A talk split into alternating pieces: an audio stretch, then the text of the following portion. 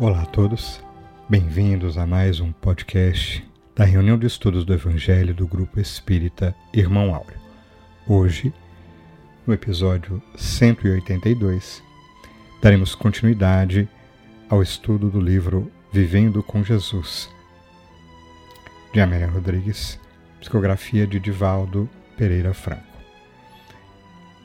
Abordaremos num estudo preparado pelo Evaldo o capítulo 24 do referido livro, intitulado Compaixão com Dinamismo. É, eu procuro sempre não dar spoiler, né, porque o Evaldo, que daqui a pouquinho vai estar falando com a gente, junto com essa obra primorosa de Amélia Rodrigues, aborda a questão da compaixão é, e citando, sobretudo, como não poderia deixar de ser os exemplos e ações de Jesus. Mas a autora espiritual, junto com a provocação de Evaldo, traz o assunto para o contexto dos dias atuais numa reflexão bastante interessante. Aguardem um pouquinho, a gente vai escutar juntos. Né? E não podemos deixar de citar que mais tarde teremos a nossa live, onde o Evaldo vai estar participando na parceria uh, excelente com a Lana Márcia, eu e o Ítalo, e a gente vai ter oportunidade de estender os comentários uh, e aprofundar o estudo. Então te convidamos especialmente para estar conosco, participando ao vivo, colocando sua dúvida, sua contribuição, enfim, enriquecendo cada um desses momentos.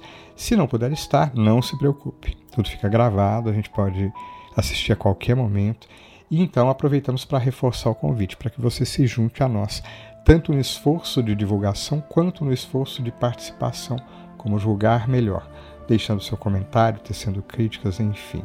Né? Esteja junto conosco nesse esforço maior de divulgar tudo o que é bom dentro da ótica espírita e do Evangelho de Jesus. Como sempre, ao final, teremos nosso momento de oração. E hoje iniciaremos com uma poesia belíssima de Maria Dolores. Então, não me estendendo mais, te faço novamente o convite. Vamos ouvir?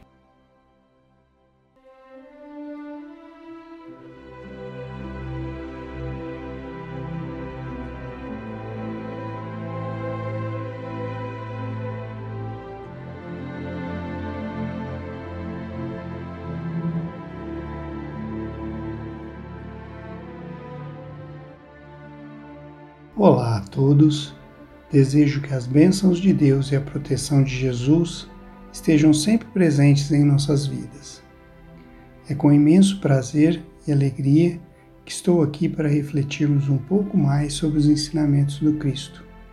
Hoje o nosso foco será o capítulo 24 do livro Vivendo com Jesus, trazido pelo Espírito Amélia Rodrigues, cujo título é Compaixão com o Dinamismo. Amélia Rodrigues nos proporciona elementos que dariam para ser distribuídos em vários estudos deste capítulo tão rico. Tentarei abordar alguns dos pontos fundamentais trazidos por ela, que está no roteiro seguro para a nossa transformação espiritual. No início, é contextualizada a época em que Jesus esteve aqui entre nós, ressaltando que não eram tempos muito diferentes dos vividos atualmente. Ela diz: Onde quer que Jesus se apresentasse, o sofrimento antecipava-lhe os passos, aguardando a sua misericórdia. Aqueles eram dias parecidos a estes, com ligeira alteração de comportamento sociológico e cultural, enxameando, porém, as dores que fazem parte da agenda evolutiva dos espíritos. Iniciando o seu ministério, anotou Mateus, que ele percorria nas, as cidades e as aldeias, ensinando nas sinagogas, proclamando a boa nova e curando todas as enfermidades e moléstias. Contemplando a multidão, encheu-se de compaixão por ela, pois estava cansada e abatida como ovelhas sem pastor. Aqui cabe um parêntese para darmos ênfase ao ponto principal do estudo de hoje, a compaixão. Para iniciarmos, traremos alguns apontamentos que estão em um estudo de Denis Moreira intitulado Pena ou Compaixão. Qual seria a diferença entre pena ou o dó e a compaixão? Muito além de definições e palavras, é fundamental entender o que está por trás em termos de sentimento na ação ao qual classificamos com determinada palavra. A percepção de quem sente pena é de cima para baixo, de alguém que se acha melhor e mais forte naquele particular momento, do que outro de quem se tem pena. Mais que isso, a pena pressupõe que percebemos o outro incapaz de reagir de conseguir erguer-se por si só.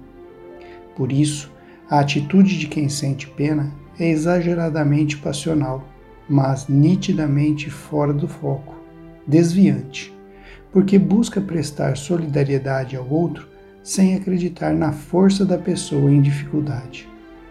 Pior que isso, geralmente quem sente pena traz no seu íntimo uma negação implícita de empatia, pois não raro confessa não queria estar no lugar dele.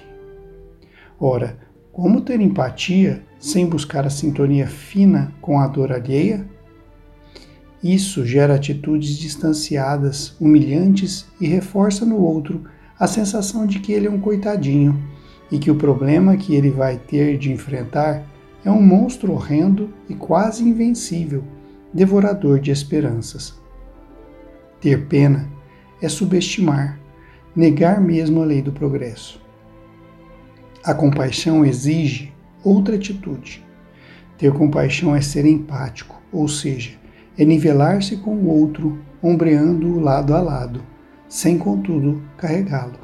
Por isso, imprescindível que se acredite nele e que ele também volte a acreditar em si e na vida, mesmo com suas dificuldades naturais. Ser compassível, compassivo é ajudar de forma eficaz a reconstrução dessa essencialidade.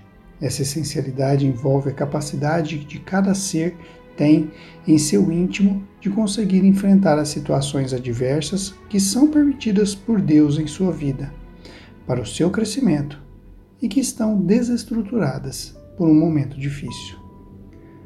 Após diferenciarmos pena de paixão, de compaixão, vamos recorrer ao espírito Joana de Ângeles no texto Compaixão da obra Responsabilidade, que traz alguns apontamentos mostrando o porquê de nossa dificuldade em cultivarmos a compaixão.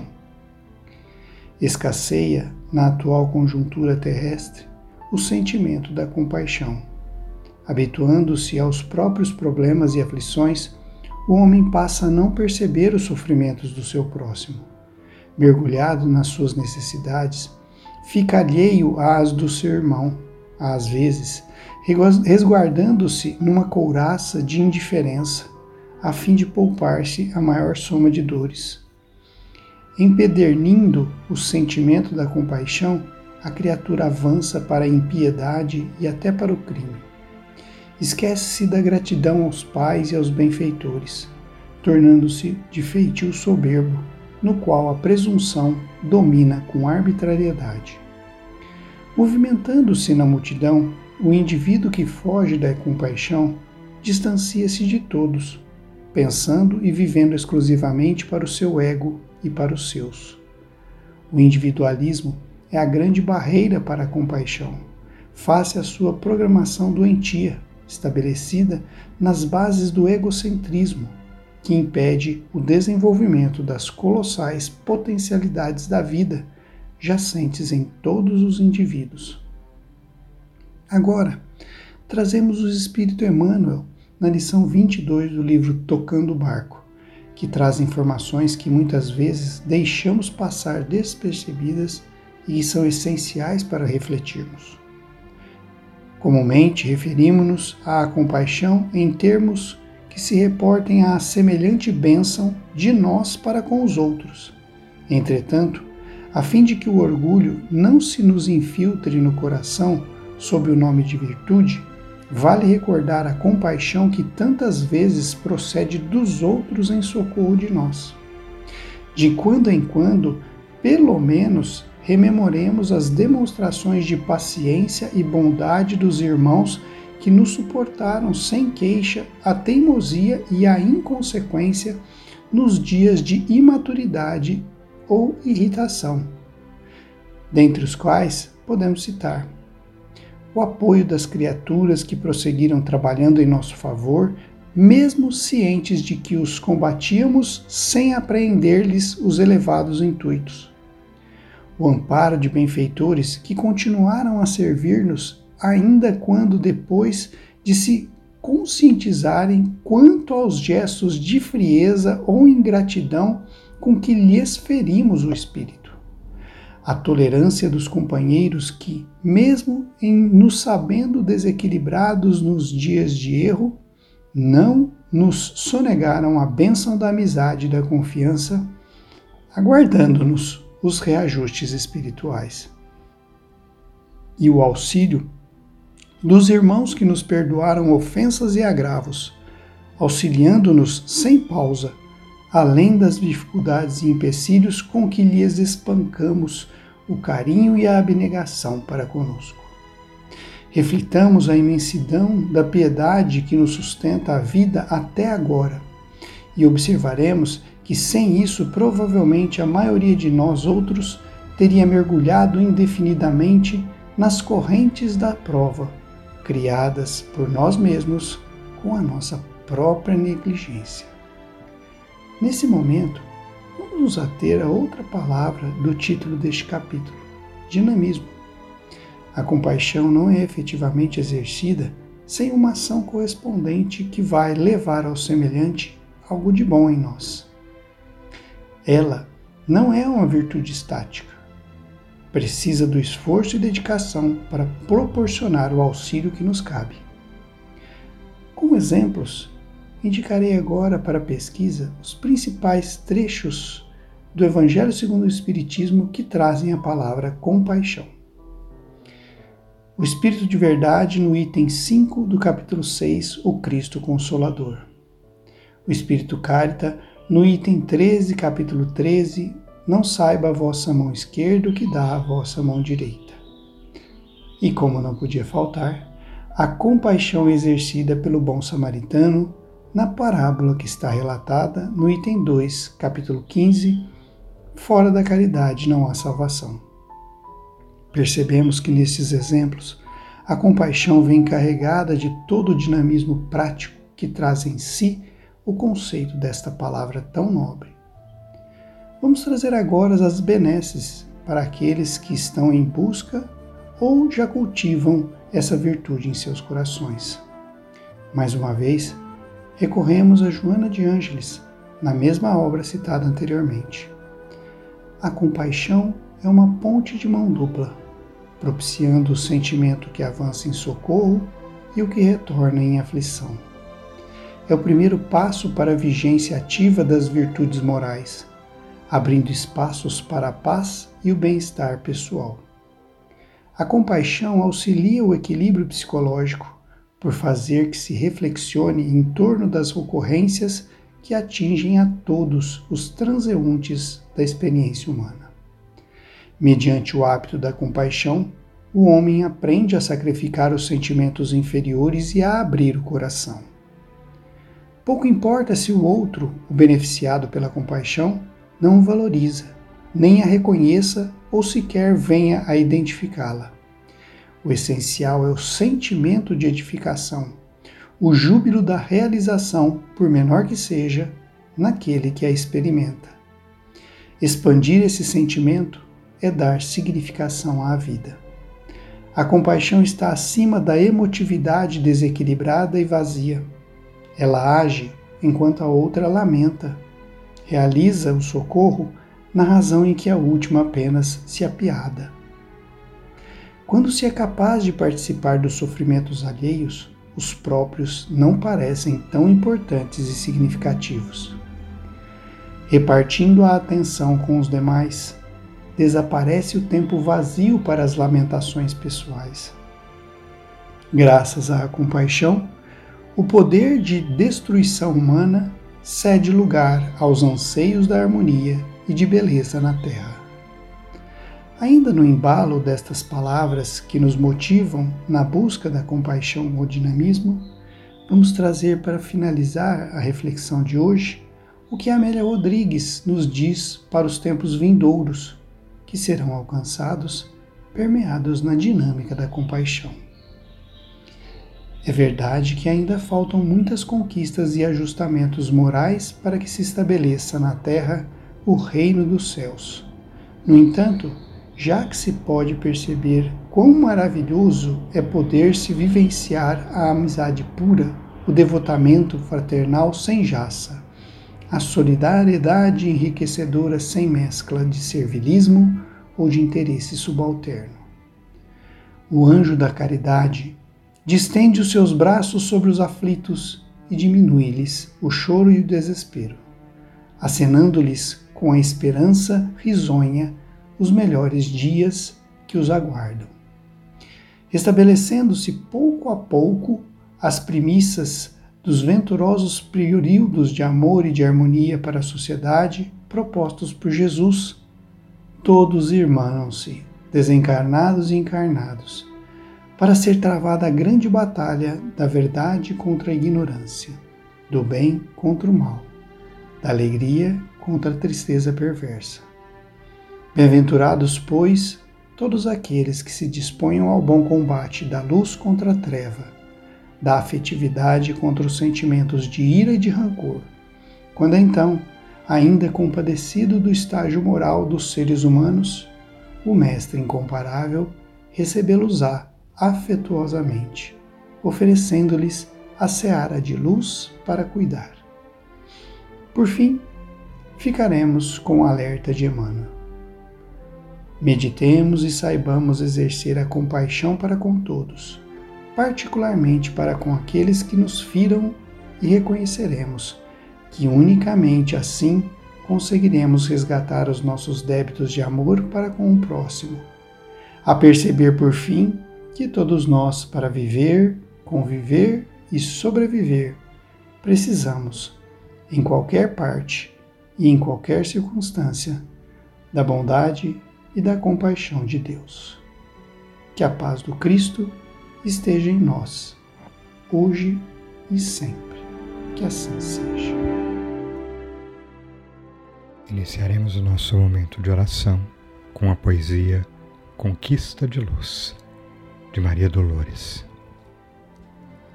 Não creias, alma querida, seja a prova que atravessas a chaga maior da vida marcando suplício atroz. Enquanto expões o que dizes, há corações pela estrada, tão tristes, tão infelizes, que a dor lhes consome a voz. Esse carrega desgosto regado de pranto oculto. Aquele, em pleno tumulto, sente angústia e solidão. Outro tem tanta amargura que treme quando caminha, de alma cansada e sozinha, caindo em perturbação. Esse transporta doenças, embora a expressão correta, outro tem mágoa secreta, disfarçando o próprio eu. Aquele chora e tropeça na penura em que se arrasa, outro viu a morte em casa, revoltou-se e enlouqueceu. Alma querida, tolera e aceita a provação recebida, abençoa a própria vida, seja essa vida qual for. O sofrimento onde esteja, é a luz com que Deus nos guia nas lutas do dia a dia para a conquista do amor. E assim, mestre querido, banhados nas vibrações serenas do teu Evangelho, que se derramam sobre nossa alma como bálsamo, dando-nos mais tranquilidade para enxergarmos toda a nossa vida, repleta de dores e dificuldades, de sofrimento e de angústias, mas também, mestre amigo, como nos ensinastes, cheia da misericórdia divina nas oportunidades que se renovam, nos corações carinhosos que nos cercam, seja no plano material, mas, sobretudo, no plano espiritual Ajuda-nos a reconhecer, Jesus amigo, tanta luz a nos envolver nesses instantes de prece e a cada instante de nossas vidas. Ampara-nos para que possamos mobilizar nossa vontade como instrumento poderoso e lançarmos mão do instrumento da prece que nos liga ao mais alto, para que as luzes possam se fazer sentir mais a miúde em nossos corações. Fortalece-nos, Jesus, da certeza de que o Pai está sempre ao nosso lado, quaisquer sejam as situações que nos cercam. Ajuda-nos a enxergar nosso próximo e a lembrar das dores bem maiores que as nossas, para que nos ponhamos a caminho e em ação. Que o teu exemplo maior esteja sempre conosco, como alerta e farol a nos guiar rumo ao Pai maior que nos aguarda. Graças te damos, mestre amigo. Damos graças a Deus. E que assim seja.